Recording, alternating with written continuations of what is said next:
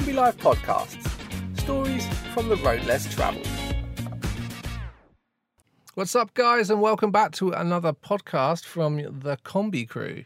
We are here in our Kombi broadcasting to the world, as we like to do sometimes. How you doing, Leah? I'm good. How are you? I know how you are. You've been with me all day. What are you talking about? you. You just I are, feel like I'm being interviewed. you're just asking me for the people, aren't you? yeah. She knows I'm fine. I'm always fine. Anyway, today we have a pretty exciting podcast that we want to share with you. Uh, we've also released it on our YouTube channel as a video cast, I'm going to call it. I'm not sure if that's what it's called, but it is. Um, this is part of our Adventure Experts series where we invite you to sit down with us as we discuss travel, adventure, and alternative living with people who are actually living this lifestyle. Um, so, who have we got on the podcast today, Leah? Yeah, today we have a guy called Aaron, who, aka Hippie Van Man, Yeah, man. who has done the Pan American Highway roughly the same time as Ben did.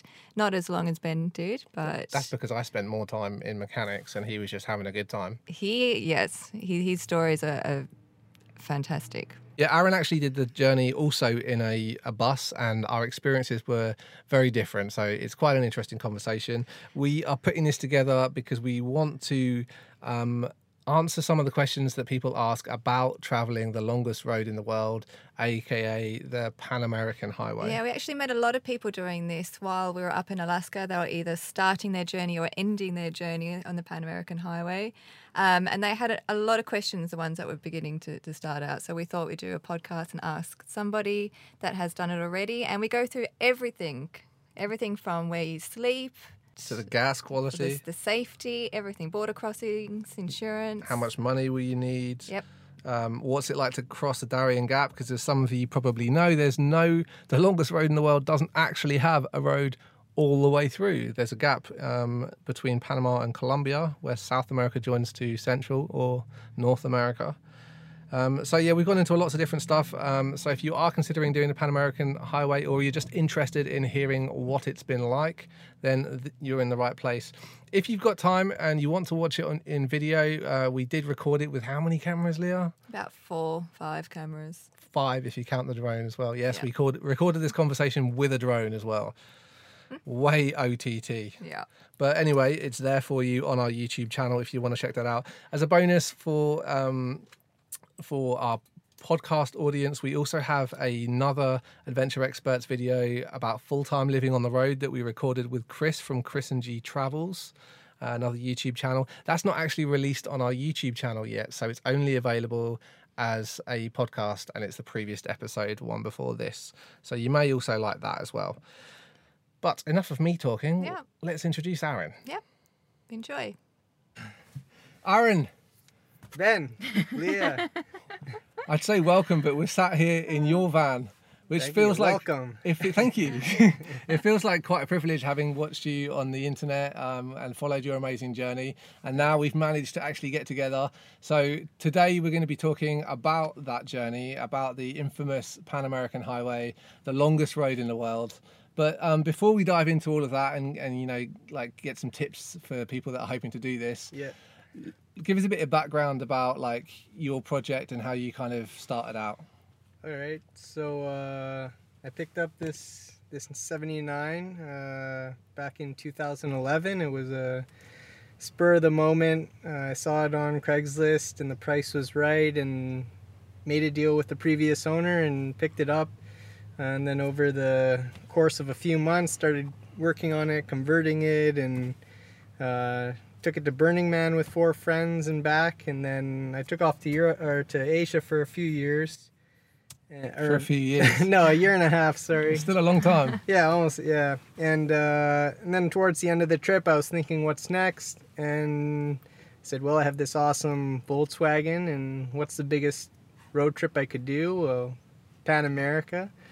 So uh, yeah, with that, I, I came back from Asia and had about a six month uh, leeway to get prepared, and then I just hit the road and, and started the hippie van man to kind of uh, follow the journey and, and share the journey with others and you know give other people the, the inspiration if maybe they'd want to start their own kind of van life journey or you know whatever So you started roughly the same time as Ben. Ben started his journey. roughly? I think I was slightly ahead, like just I'd always already on the road in South America. I think is that right? Yeah. Well, I started uh, August 2013 on on. Uh, Oh, yeah. Yeah, I was From probably broken down in some mechanic somewhere, Yeah. crying Well, at that point. funny story was actually I had started when I started creating Hippie Van Man. I was looking for other people doing similar things, and I came across uh, Hasta Alaska, and, And that uh, didn't put you off. Well, that was half of the motivation for doing my engine rebuild at the start of my trip uh, with someone much more experienced than myself, because I was still relatively novice with with uh, working with Volkswagens and cars in general. Um, so thankfully, because of watching Ben's uh, troubles, he saved me quite a few by just biting the bullet and, and doing the rebuild at the start. And That's probably great Smart advice way, straight straight off the bat. I mean, you can fix problems that you encounter anywhere in the world. Like you will be able to do it. It's not impossible. People do it that live there, so you can fix problems. But if you can eliminate some of those problems by starting out with a sound motor, you'll probably enjoy your time a lot more. Yeah, because it's a long journey, so preparing the van as much as possible yeah, for the journey. and you know doing so from the comfort of of your own Mhm. home or, or like somewhere that you've planned to do it rather than where you're kind of forced to do it i guess is a little bit easier you know you have more access to tools and, Yeah. and so on right So before, when you started um, or thought about doing this journey, how long did you plan on taking or wanting to? Did you have a, um, a uh, date was- in mind, or was- was just going and seeing how long it would take you? yeah it was pretty open-ended uh, luckily because of my work i can kind of work from the road just need some wi-fi it's kind of similar to like you guys but a little different niche uh, what, what we're doing but um so yeah, I was kind of just open open ended and was gonna see see how it went and I kind of had in mind like that was that was August 2013 I left and I kind of had in mind that maybe I would try to try to get to Brazil for the World Cup but uh, I sh- I'm sure you guys know you know you you get on the road and you find these places and you end up staying longer and, and you know That's actually one of the questions I think um, I'd like to ask you. Is like, what do you think is um, the right amount of time to do this kind of trip? Or let me rephrase that: the minimum and the maximum. Like, how quickly do you think you could do the Pan American Highway? Um, well, I'd say just generally, the longer you have, the the more you're gonna enjoy. I find like hmm you know staying longer time in, in certain places, you you kind of get past just that initial seeing the place and actually kind of experiencing it more. So I'd always recommend as as much time as you can possibly give to the the journey. Try to take it. Um, minimum, I, I don't know. Uh, You know, I up until hard. even into Mexico, I had people asking me at gas stations. So, how many days did it take to get here from Chile? I'm like, days? Like this is year number three. yeah. Everybody like, what?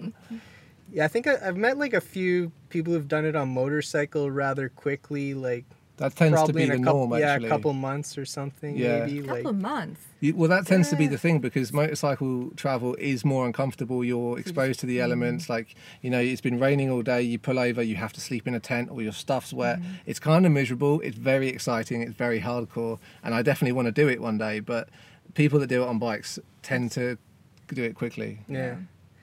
So I guess as long as possible you look pretty comfortable sat here in the hippie van yeah. right now. I mean, this is this is like a lounge, right? This is not something you'd have on a motorbike. So, No. you know, just for that reason alone, I think that's why Yeah. motorcyclists do it quicker. Mm-hmm.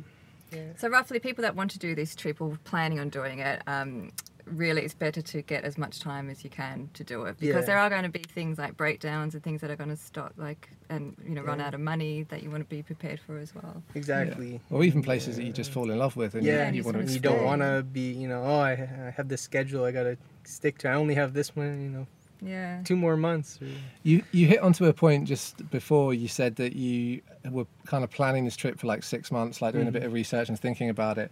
A lot of people get stuck in the planning stage for Mhm. years. Um, what advice do you have for people that are thinking about doing it? I would say like uh, as far as my planning, it was more so more so preparation of the van. Just uh, I redid kind of the interior configuration, and uh, got it kind of more, you know, working on the mechanics of everything. Um, but as far as planning, you know, I did a little bit of research about the the Darien Gap, which is obviously like a big concern everyone has. That Yeah. like, how am I going to ship it from Panama to Colombia? Like, and uh, but yeah, besides that, I mean, I just figured I'd just you know kind of go with the flow, follow the one, and wherever you know the offshoots take you. And Yeah. I didn't do a whole whole lot other than that. I don't think you really need to personally. I, I think that um, a lot of people are in the dreaming stage, and they some of them move on to the planning stage, and even fewer of those people move on to the actual doing the adventure. And the biggest obstacle people have is moving from planning to doing. Yeah. And so the quicker you can do that, the better really like Mm-hmm. because you can fix everything you can you'll know how you want to set up your van once you've been living in it a while you know you'll know what kind of travel you like doing once you've experienced all Yeah. that different type of travel But some people only have a certain amount of time, like they're only off work for a couple of months or six Yeah. months at a time or whatever. So they need to be, they don't want to have to sit and, you know, Yeah.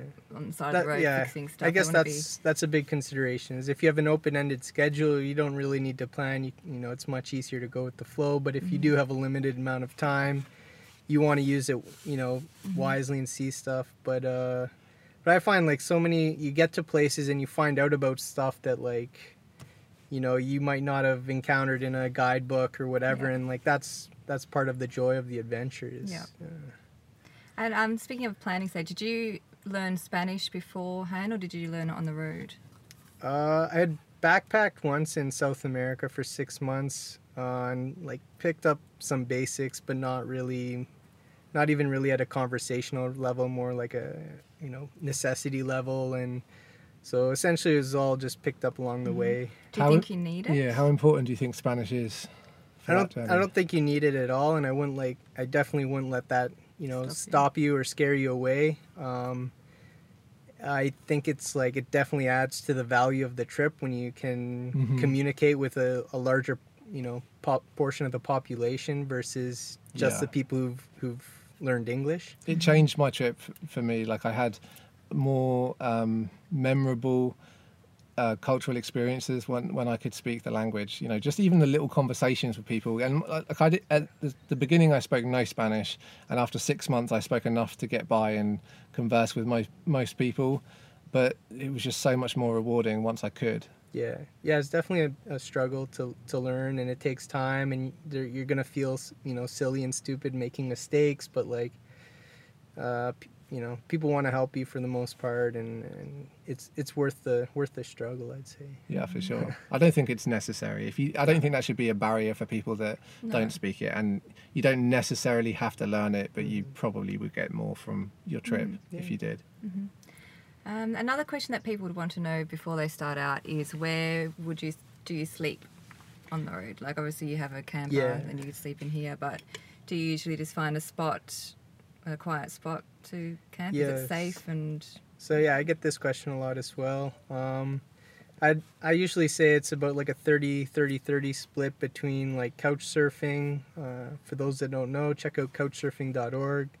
Um, and then sleeping in the van 30% of the time, and then uh, hostels or hotels and stuff. Um, Can you remember if there was like a typical price of a, a night's accommodation? Mm, a lot of the times, like having the the the bus with me, uh, the van. A lot of the times, if I was gonna stay like paid accommodation, such as a hostel or something, I try to negotiate it like a deal. Like, hey, I'm gonna crash in my van. I just really need to use, you know, your Mm. your facilities and the Wi-Fi or whatever. And uh, Was that from a security point of view, so that you could keep an eye on your van, or just because you were trying to keep the cost down? Partly because the cost. I mean, it seems silly to pay for a bed when you have like a super comfortable bed with you. Mhm. Um, sometimes it, f- for security reasons. Um, but yeah, I guess just most probably mostly cost and, and, and comfort, convenience. You have everything here. You don't have to bring all your you know your bag inside and Mhm. deal with that, right? So, and I guess like finding a place to park. Uh, a lot of the time, like in in U.S., Canada, Wa- Walmart parking lots are great. Not to you know promo Walmart or anything, but they have an open policy to accept campers and RVs, and it's like safe. They have uh, you know security cameras and Wi-Fi and washrooms open, so it's really convenient. and you're not going to get hassled by the police or anyone.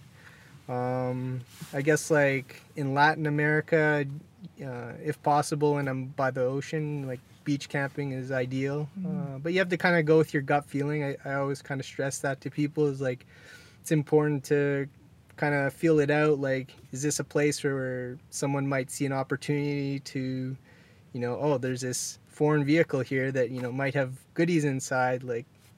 You are a bit of a target when you're in the hippie van. I mean, Yeah, you know, you see this thing a mile away. yeah. By the same by the same token, I feel like people see the license plates Paz y Amor, peace and love in Spanish, and maybe that's like giving me some good karma or whatever. totally agree with you. Yeah, I, to- I, I totally agree with And uh, and like having curtains, I mean, a lot of the time, I, I think that also helps if you just people don't know who, how many people are inside, who's inside, and if there's like those kind of uncertainties, I feel like that's probably another deterrent for keeping people from you know Yeah. trying to tr- get in. Yeah. Um, but yeah, go with your gut. Uh, I've also done urban camping. I think we were talking about that the other day. I'm sure you guys have done it as well. Yeah. And like that has a whole nother group of challenges and, and stuff. So, I mean, especially using the washroom. If you're camped at the beach or, you know, off in the woods or in the mountains, you can just hop out and, and uh, go. But if you're in urban setting, you know, it's not not as easy to do so. So, you know, you might want to have a, a wide necked uh, water bottle or some sort of Yeah, bucket or you something. don't have a, a shower. A, No, a thing in here. I don't have a shower. I was yeah. I will usually if I if I can't find one. I mean, a lot of beaches you'll find you'll find beach showers and stuff like that. Or you know, you, again, you can just pay a hostel a few bucks to use theirs.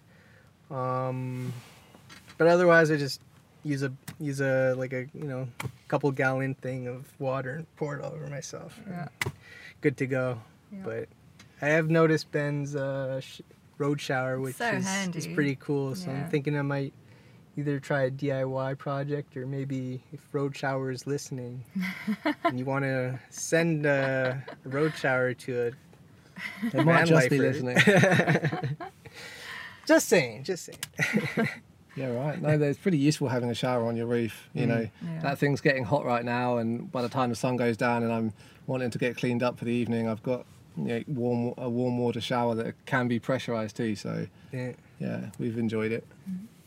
And some other things you'll come across in this journey is the um, prices of gas. Yeah. Like, is that a big? Is that something that people need to kind of think about um, budget for? I mean, I, Obviously, it's I a found for the most part it all was like within 20 cents or so per like per liter, more or less the same, up and down. Like Ecuador and uh, Venezuela. Venezuela, had, I didn't go there, but Ecuador had super cheap gas. I think it's subsidized by the government. It's great, huh? Yeah, I spent more time there just because of that. yeah. I did circles around the country literally because it was just so cheap, and it's not a huge country either. But uh, So it's Yeah. roughly about a dollar a Yeah, litre, which is for American people three seventy five a gallon, something yeah, like that, something like roughly. that. Do So you know roughly how much you spent on gas in the whole trip? You didn't keep track. No, I didn't keep very good books. I'm not. you can't you can't help it. You've got to get from A to B. Yeah. It's an it's an expense that you need to you know But account we get for. we so. asked we get asked that a lot. Like people want to know Mm-hmm. exactly how much it will cost to do this trip, roughly, or exactly how Yeah. roughly how much it will cost, and it all depends on I obviously. mean, there's a lot of variables. What kind of car you're driving, how much weight you're hauling. Yeah. Sure. You know, are you going off roading? Are you just sticking to the highway? Are you doing city driving? Mm. There's, I It- mean, It does depend on what kind of trip you want because if you if you were to go to like um, you know every national park that you had to pay for or, or get a guide and every for every trek you want to go on, obviously your costs would be much higher. But you can do it really really cheaply. Like the we averaged at around ten bucks a day by sharing the van with other people. So that like if there was five of us, there'd be fifty bucks a day for the combi and all the food and the and the gas. And we travelled really slowly, so it is possible to make it cheap. Um, but a lot of people are wondering how much it costs to to do the Pan American Highway. Um, or how would- much they should start out with. do you do you think that like gas would be the, your main expense? yeah, I would say definitely uh, gas was the main expense. Um, food is, is relatively low cost in, in most of the countries so once you get south of the U.S. Um, yeah, I, I mean accommodations because a lot of you know more than fifty percent of the time I'm either in the the bus or or uh, couch surfing. I mean, even the times you do stay in hostels or hotels or whatever, you're not going to be paying more than ten or fifteen dollars. I mean, for, Mm. For a half decent place. I mean, again, it comes down to what kind of comforts and luxuries you want or don't want. Uh, but yeah, Yeah. I don't know. And if you do run out of money, like there are people that stop and start Mhm. again. Like they stop and they park up their van somewhere and they go Yeah. home and work for a little bit or whatever to get some more money. Yeah. Have you ever had to leave your bus somewhere? Yeah. Uh, so I have. Um, I mean, I'm working from the road, so it wasn't really because I ran out of money per se, but uh, you know, if you're on an extended two and a half, three year trip or something, you, you want to visit your family, or you know, if there's friends or something getting married or funeral or whatever, you know, there's reasons you might, you know, have to go home or want to go home, and uh, so that's another like logistical challenge. Uh, I did it once from Colombia, which was really hassle free. It was only for like three weeks, so uh, my temporary import permit uh, was valid throughout the time, and it didn't matter. So I just left and came back, and it was all good. Where did you store the, the van? Uh, like a paid parking lot. I think I for like three weeks paid I don't know seventy five bucks or something. It was like totally reasonable. And it was secure? Yeah, no, I didn't have any issues. That was in Medellín. Um, so that time was good. The second time I, I went back for it was like a few months, and that was from Peru.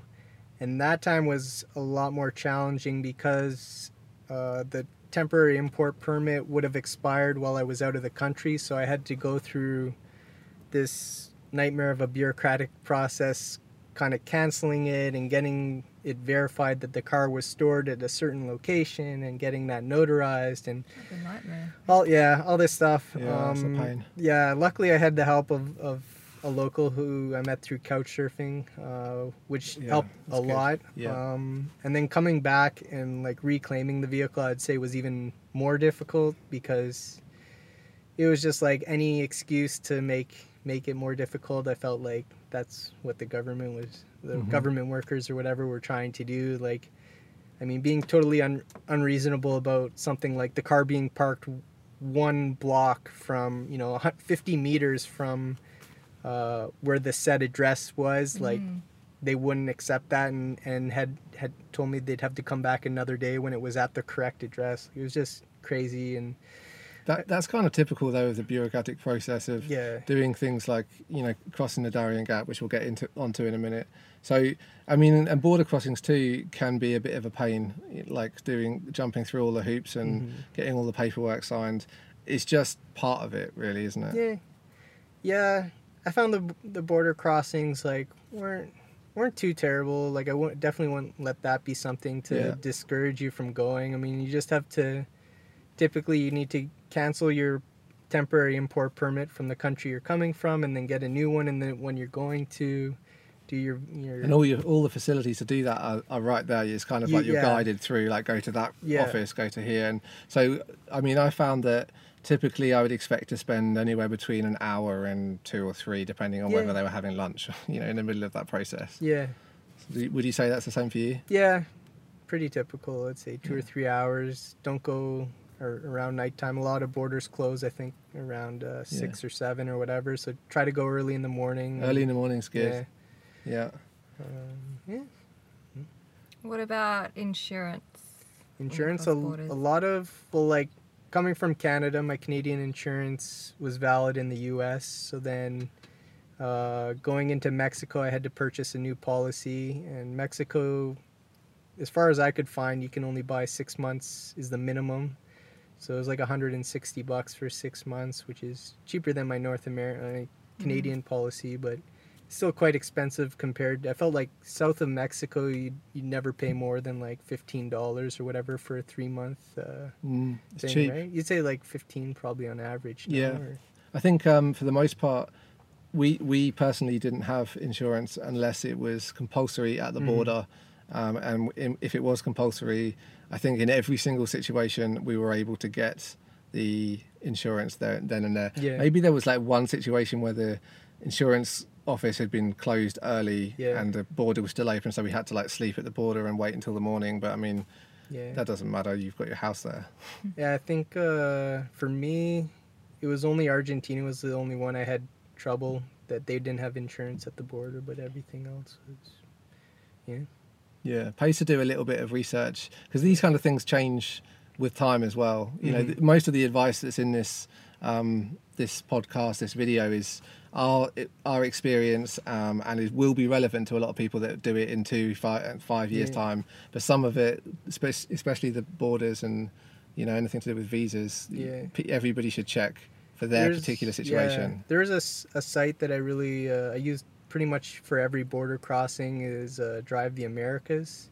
Now I checked it actually a, a week or two ago, and it's been down for the I don't know what's going on with them, but I found that like for every single border crossing they have like uh, instructions and stuff, and then Yeah. there's other people have like kind of updated and commented like a Yeah. wiki, right? So that's real useful. Yeah, that's a good resource.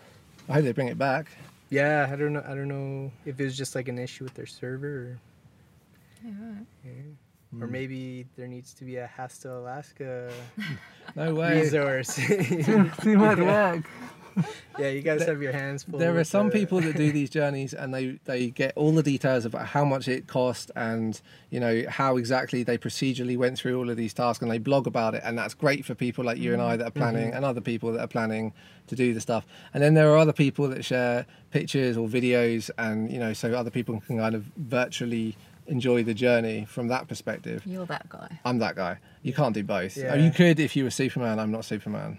Yeah, I think I'm more in the creative side than the, than Yeah. the document documenting like uh, Yeah. of But logistics. I'm still happy those people exist. Yeah. You know. they make it easier for people like us. Yeah. Thanks, guys. and you maybe. Internet people. There's this um, road trip, this Pan American Highway trip. Um, everyone that we've spoken to that have done it have, have had some kind of trouble mechanically.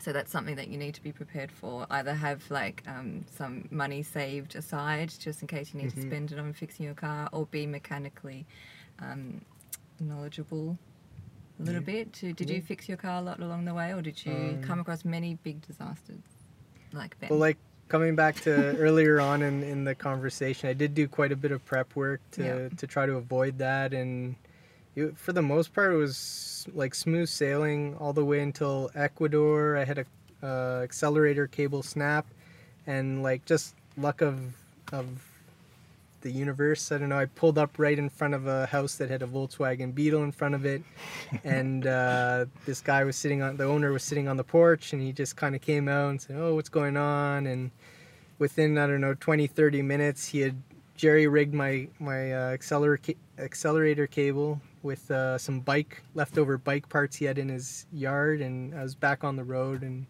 got to the next major town and and got the proper uh, cable swapped out.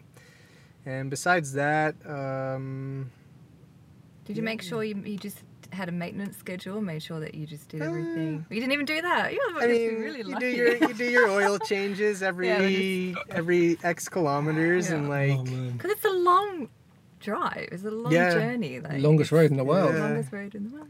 yeah, it is, I, I don't know, it was pure luck or just the preparation leading up to Yeah, it or maybe. mix a mix of both or Mm.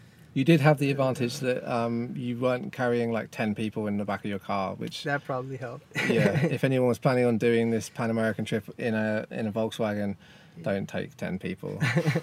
That's a bad idea. Yeah, and I don't know the validity of it, but uh, I've heard that the the German-made VWs are have a, a little bit better uh, quality than not not. And the No. Brazilian- Whoa, what are you not saying? that, but, hey, broke. How many times did you do an engine swap? Did you hear that, Capito?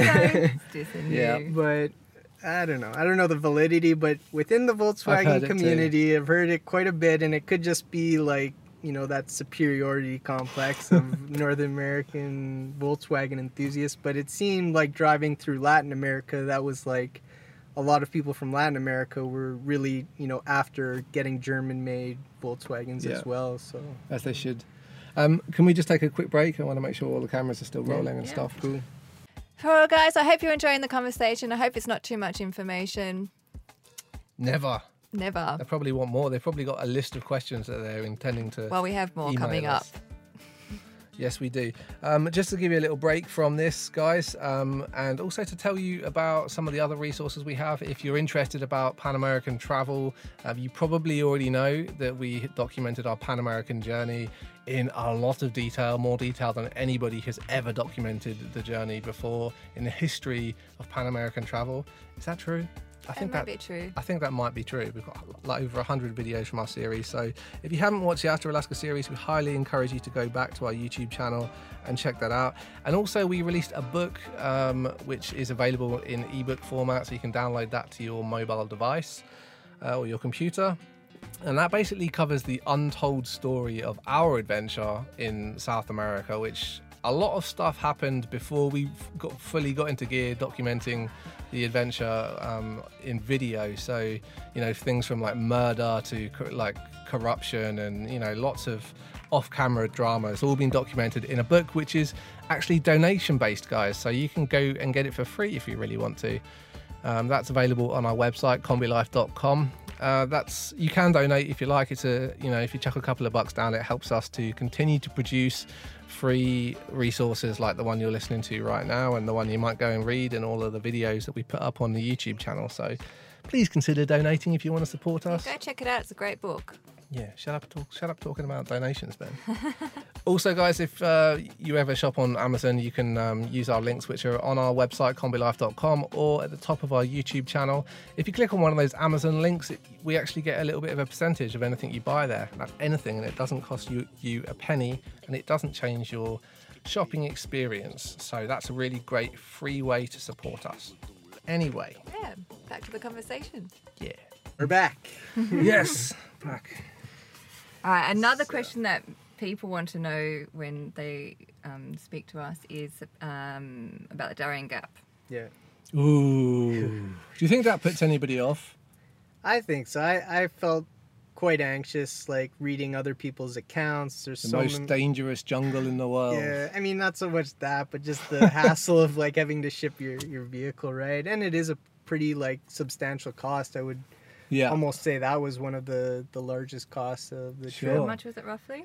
Uh, I think I paid 15 1500 once all was all the taxes and everything on. What did you get for that? How did you cross the gap? So that was uh, through an agent in Panama. Um, can't recall the, the agency, but it was like a hundred dollar fee to her. Then there's like maybe 200 import fees in then Panama, and then there's like 900 for the container, and then another 300 in fees in in Colombia. That's like roughly the breakdown as I recall it. You know, it was a few years ago now, but um, one thing I'll point out was like when I talked to the agent, she's like, "Oh yeah, you can load the, the, the your car right into the container and and you'll get to lock the lock the container up and it's completely safe and secure," which was like complete crap because we showed up to the port and the port workers are like, "No, you- you're not allowed into the port. You need to give us your keys." And like, yeah, I'm not surprised yeah, to hear that. because of the advice I had been given, like I Didn't get- totally didn't prepare mm. anything and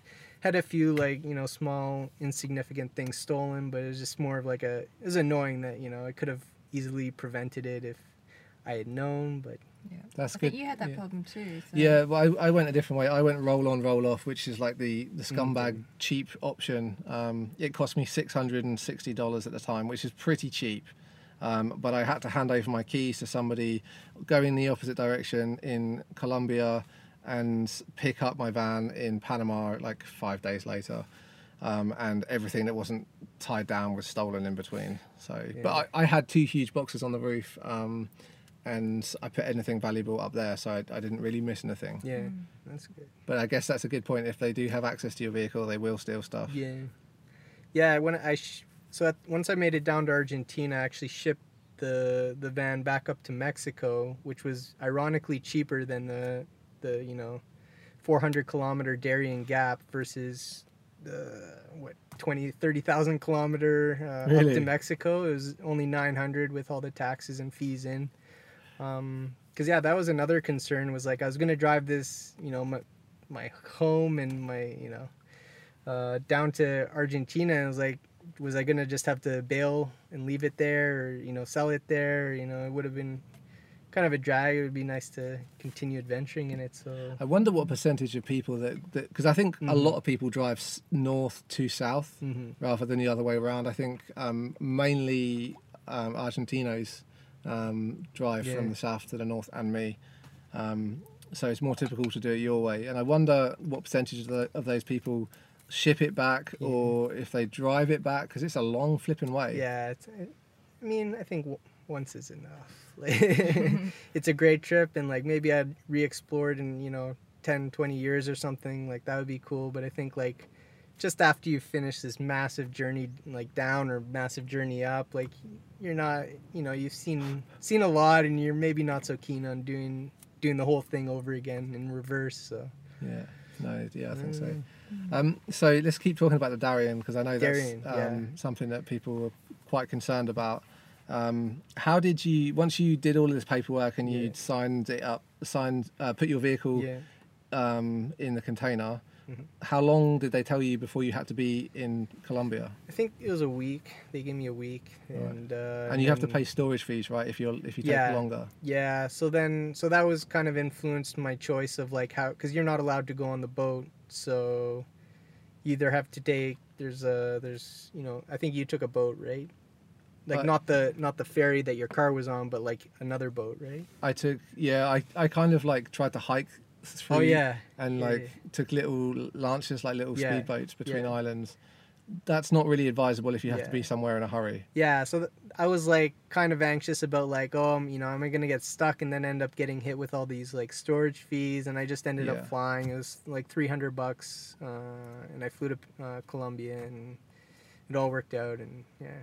Flying's the, the quickest way to do it, right? And it's would you say it's the cheapest? It's definitely one of the cheapest. Um, well, like unless you're doing the way you did, which I think was probably cheaper. Um, they have like luxury sailing ships, but those are I think around a thousand. From what Really? I've heard, I don't know. They're pr- They they're were not cheap. I remember seeing some for um, about five hundred dollars, Okay. um, which includes about five days at sea, um, and it's rough seas. Yeah. People What- usually yeah. get sick, and then you get to spend a couple of days on the San Blas Islands, Mhm. which are absolutely stunning. And I think that's the way that most people go. They Yeah. they kind of take the opportunity to have like an all-inclusive um, break from the van or their Yeah. vehicle. Yeah, I think I was just like at that time really fe- feeling the squeeze. Like you know, in California, I did my engine rebuild. And then I like, you know, four months later, I guess I did Central in about four or five months. I, you know, had to do the shipping, which was another fifteen hundred plus the three hundred for the flight, or like would have been more for the boat. I was like, I was already feeling like a financial squeeze, so I just went for like the cheapest, most convenient route. Yeah. But I think that's the the option that most families choose as Mhm. well, actually, because you pay per person on the boat. So I found that most families um, would fly between the two mhm. countries.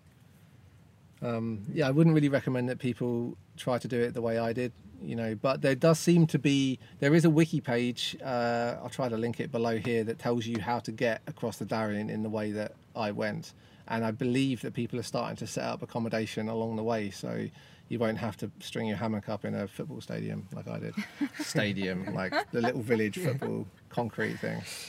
Just battle the, the Darien mosquitoes for five days straight while you wait to hitchhike on a boat. And hope you don't get dengue. Because there's a lot of that there, right? Yeah. And malaria too. Malaria, dengue. Um, But don't let that stop you either. Like, I- No. I think a lot of people reach out for the oh, but there's there's gonna be malaria. It's like oh, there's gonna be this, and like I don't think I even took malaria pills or anything. Like no, I use repellent if you're if you're really worried. I think that's the most effective and yeah, mosquito nets, repellent, whatever. Right? Yeah, for sure. Um, you were just talking about work. You are a website designer. Was that the right way to say yeah, it? yeah, yeah, web designer or whatever you want to. Okay. Um, digital basically- nomad. Yeah, basically build websites for people and and. Uh, Is that a feasible way to um, finance your lifestyle? Yeah, I would I would say so. If you can, you can find a good work play balance, and and you, you know you have the self control to to be sitting in front of a beautiful beach, but you know hunker down and, and get your work done. Um, the one kind of string attached is that it means you're gonna need to constantly find Wi-Fi and able to do. And how did you do that? Uh, I mean, it's it's really the the whole Pan Am is is pretty connected. I'd say just about well, like all the major towns and, and cities, and even like smaller towns and cities now are getting. You know, you'll find connection. Uh, can always po- pick up a local SIM card, and and you know, if, if you really need to, rely on that. Um, You know, the buses in Uruguay, when I was there in 2011, had Wi Fi on the buses. I was like having a Skype call with somebody in Canada on a bus, like driving down this remote beach road in yeah, Uruguay. right. That's crazy. What the heck? That's crazy. Like, you don't even have that back home. Yeah. What the hell? I think they do now. You haven't been Uh, back yeah, I haven't for a been there while, for, like- of us, but yeah. They've probably come out of the dark ages. I would say like uh, Bolivia I had trouble was like one of the countries I, I had trouble a lot of trouble finding a decent connection and it made it kind of hard to to like to have a balance and like I had to kind of put some projects on hold and or like hold off on accepting new projects so I could still kind of enjoy the travel aspect of it. But Did you find? Did you meet people that were kind of financing their Pan Am trip via working like as they went? Yeah, yeah, I met a few few people doing it out like out of their Volkswagens, like selling coffee or T-shirts and different stuff like that. Uh, met other people, you know, doing web web development or you know online stuff.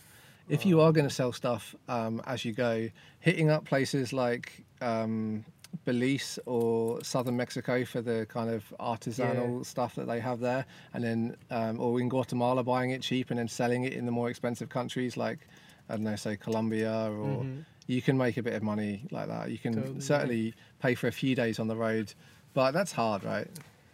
Yeah, I mean, from experience, I, I can't really say, but uh, I mean, I think like one in my my frame of mind, it's like one website could you know fund a couple weeks of travel, three weeks, four weeks of travel, whereas like how many cups of coffee you're gonna have to sell to to cover the same amount. I, I don't know. It's, yeah, and it's- these cups of coffee are not the same price as they would be in Canada. They, you know, they, it's Mhm. South American Yeah, or it's not Central Starbucks American.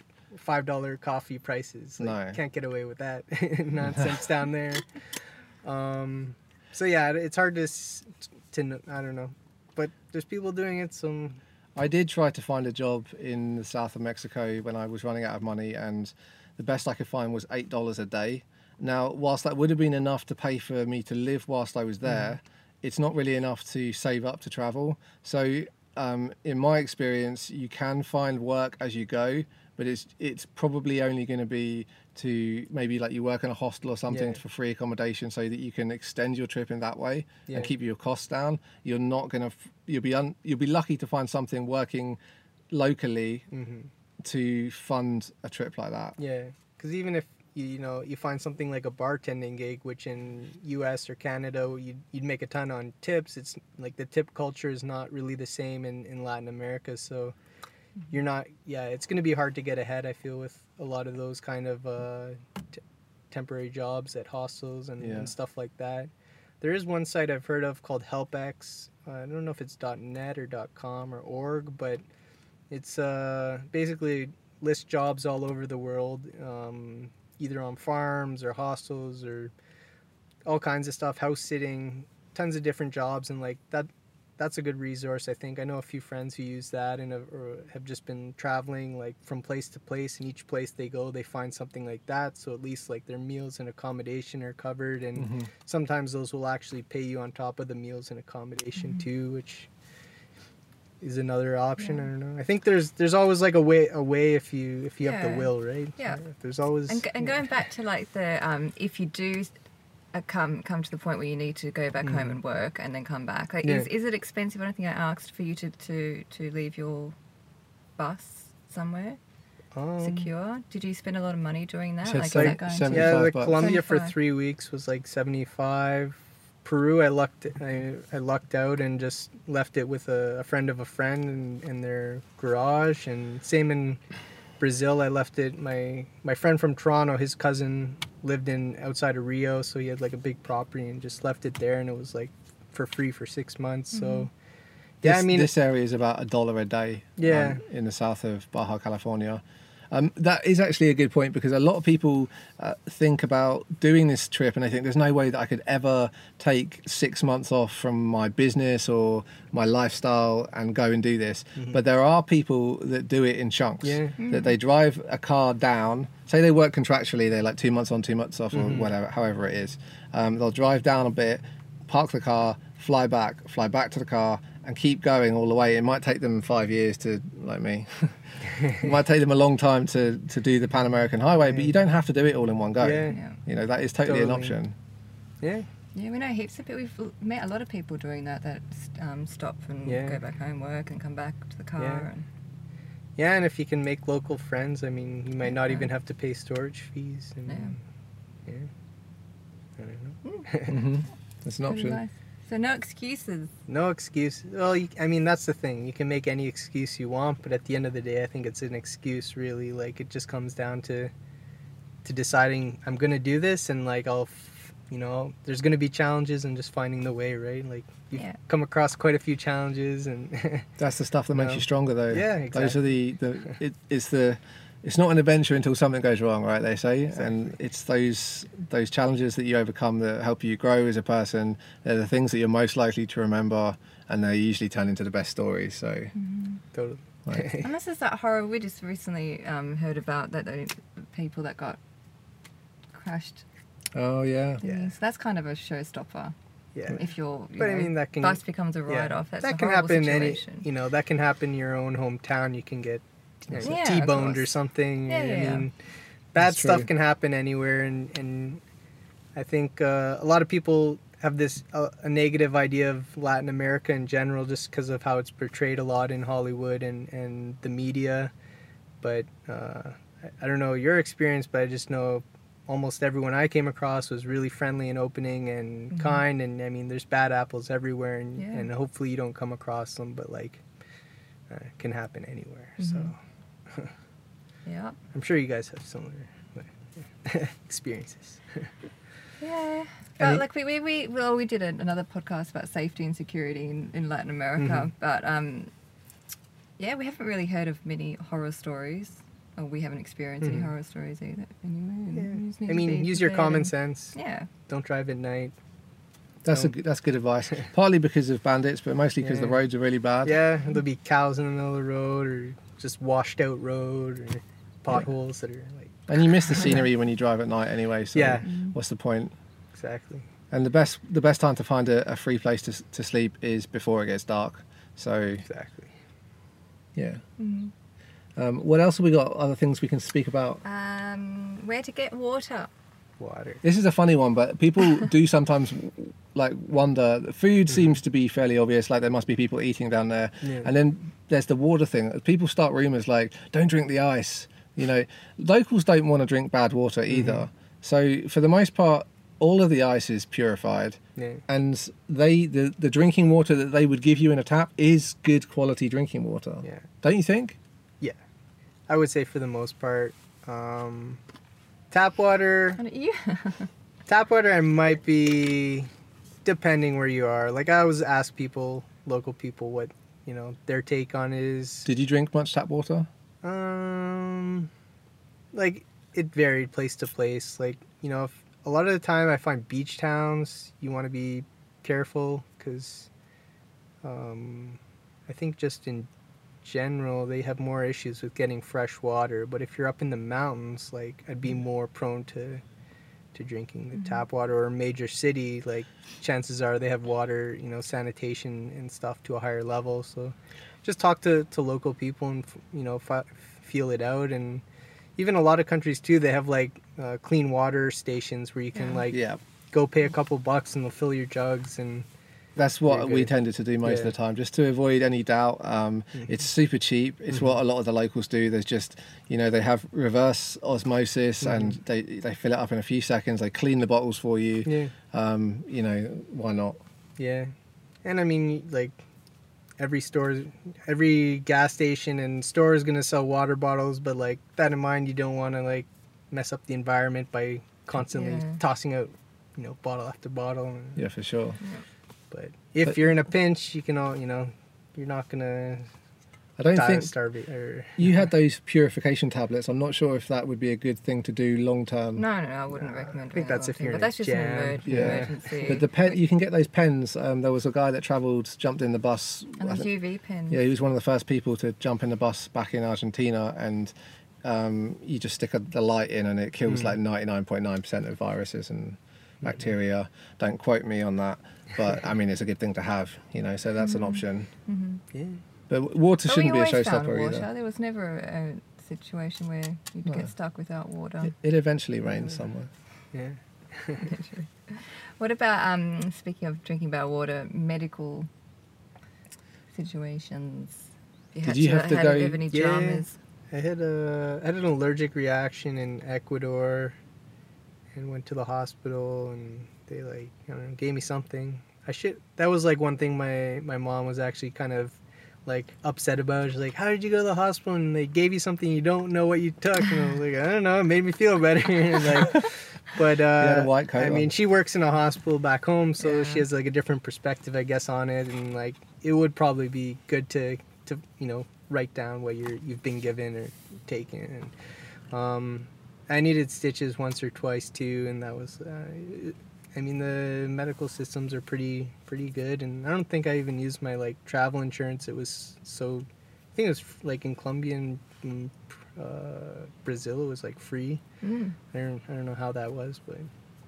I had trouble. Um, I didn't really have to go to the doctor all that often. Um, I found when I did, or when people that I was with did, that the, it was always really cheap, Mm. um, and nobody ever had insurance, Yeah. so that was good.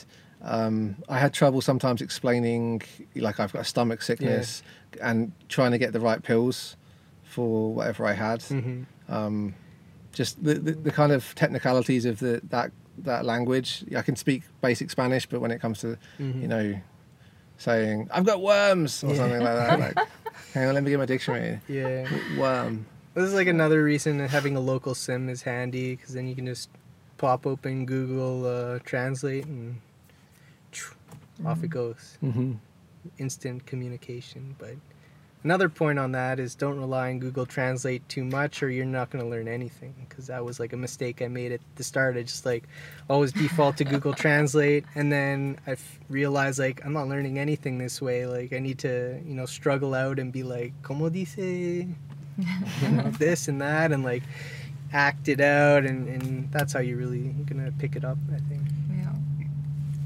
Um, we're talking a lot about like Latin America and like south of the US border, but did you have any issues once you got into the US and Canada going all the way up that um, people need to be aware of? Like, obviously, it's more expensive, like yeah eating. they also the us just elected this guy uh, kind of a douchebag Trump.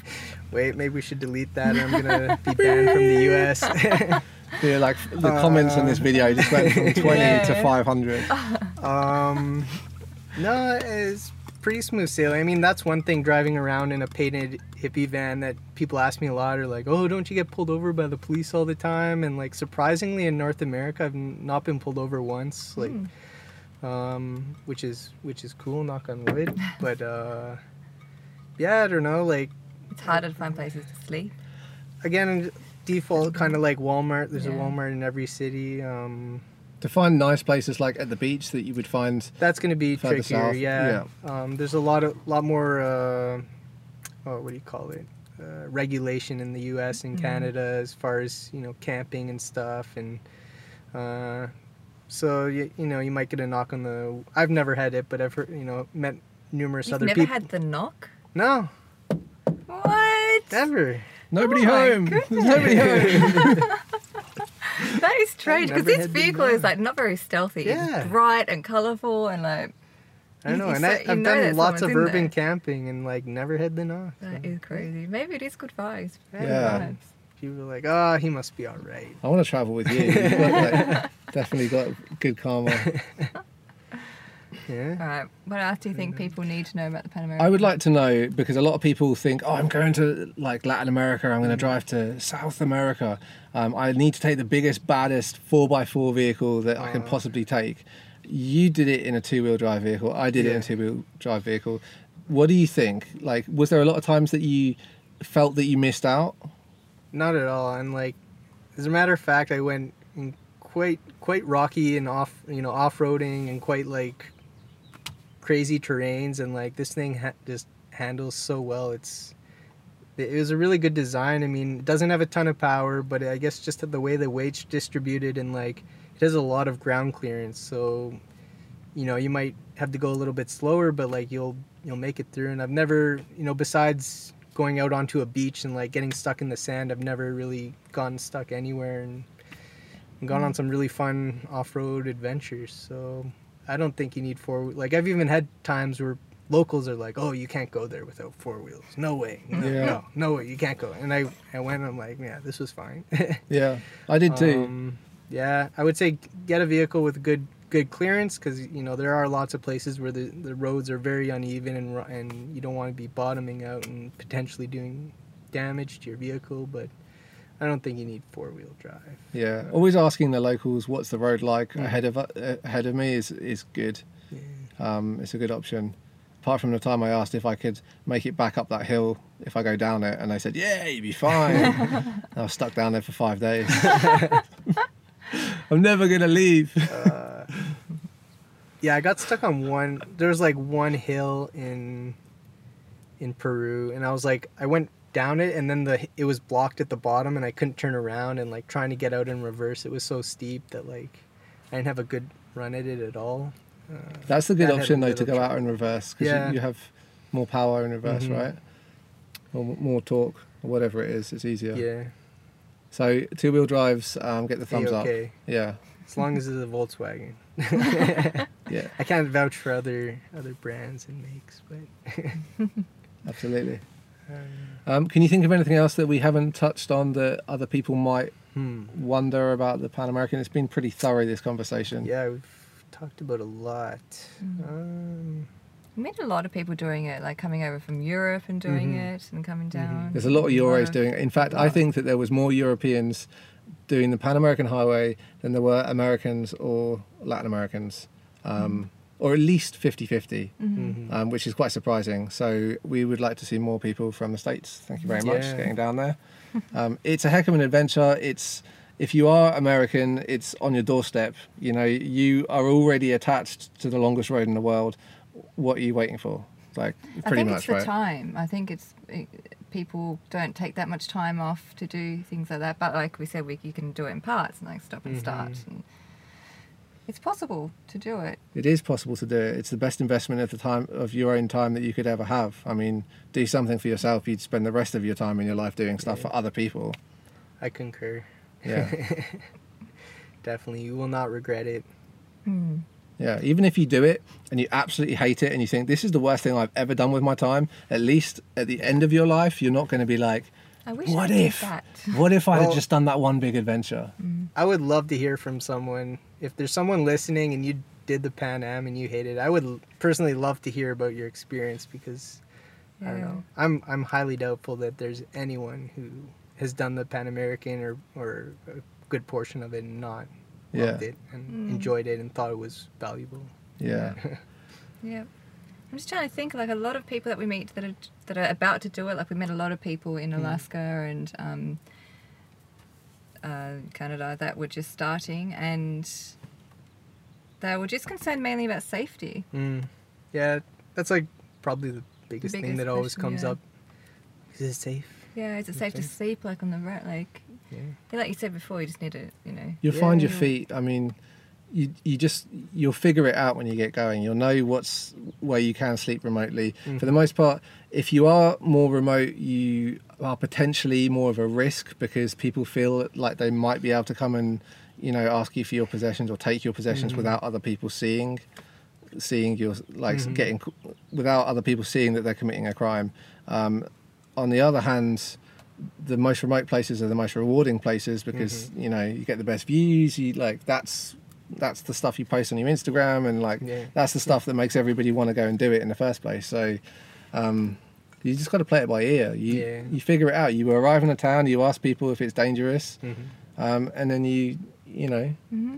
you stay or you don't. Mm-hmm. I'm amazed, like in in the U.S. close to the border, how much like miss I don't know how distorted people's perceptions are of Mexico. Because like you'd meet people in in Texas or or Cal, you know even Southern California that like are like you're gonna go into Mexico? Like you're gonna lose you're gonna get decapitated. Are you crazy? It's a war zone. And you're like yeah like Mex- Mexico has its problems Mm-hmm. definitely. You know there's some serious issues here but for the mo I mean that's not spilling over so much into like tourism and and, Mhm. and that right? And for the most part it's fairly safe as long as you're again traveling in the daytime and you know do some research about the different areas and and you know if you're sticking to the the coast like the pacific you're you're not going to come across issues i mm-hmm. feel like mm-hmm. There are problems with the cartel, but don't you think that that problem with one country saying the next country is dangerous is typical th- throughout the world? Yeah. Like every time I got to a border, that country, the people there would say, "Oh, you don't want to go there," Yeah. or you got to be Yeah. really careful when you go to Nicaragua. Yeah. And when you get there, they're Nicaragua, oh. like, oh oh, panama don't "Oh, yeah." Uh, Colombia, People oh, are just- Ecuador, do not go to, and Venezuela, forget about it. It's just criminals. People are just scared of um, what they don't know, and they like to hang on to that fear. Just like they that validates them for not having to go to the other place. You know what I mean? Um, go find out for yourself, and then make up your own mind. I'm telling. I've done it. I'm telling you, it's fine. Yeah. So Fine, just keep safe. These you know things you need to be Yeah. aware of and Street smarts. carry Yeah. a machete.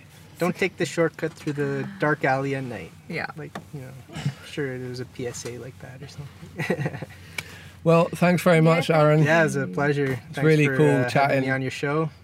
Picking your brain. Yeah. Thanks for sharing all your wisdom with the world. Yeah. Well, hopefully, we've inspired some people with these tips. That's that's what's all the name of the game. Good luck with your next adventure. yeah, and likewise, like See you in Europe. perhaps. See where the road takes us. yeah, we'll see. Awesome. Thank you. Cheers. Guys, thank you so much for sticking around. We hope you enjoyed that conversation and we hope we answered all your questions. We tried to answer as many as we could. Um, so if there is any more, sorry. Yeah. Um, guys, if you wouldn't mind, go and give us a little rating on iTunes. Let people know that what we're putting out here is uh, of a certain number of star qualities, which we'll leave up to you to decide. But it would be nice for other people to be able to see this resource exists, and your rating of our podcast will help that happen. Mm-hmm. Guys, we'll have another adventure experts to you soon, as soon as we meet them.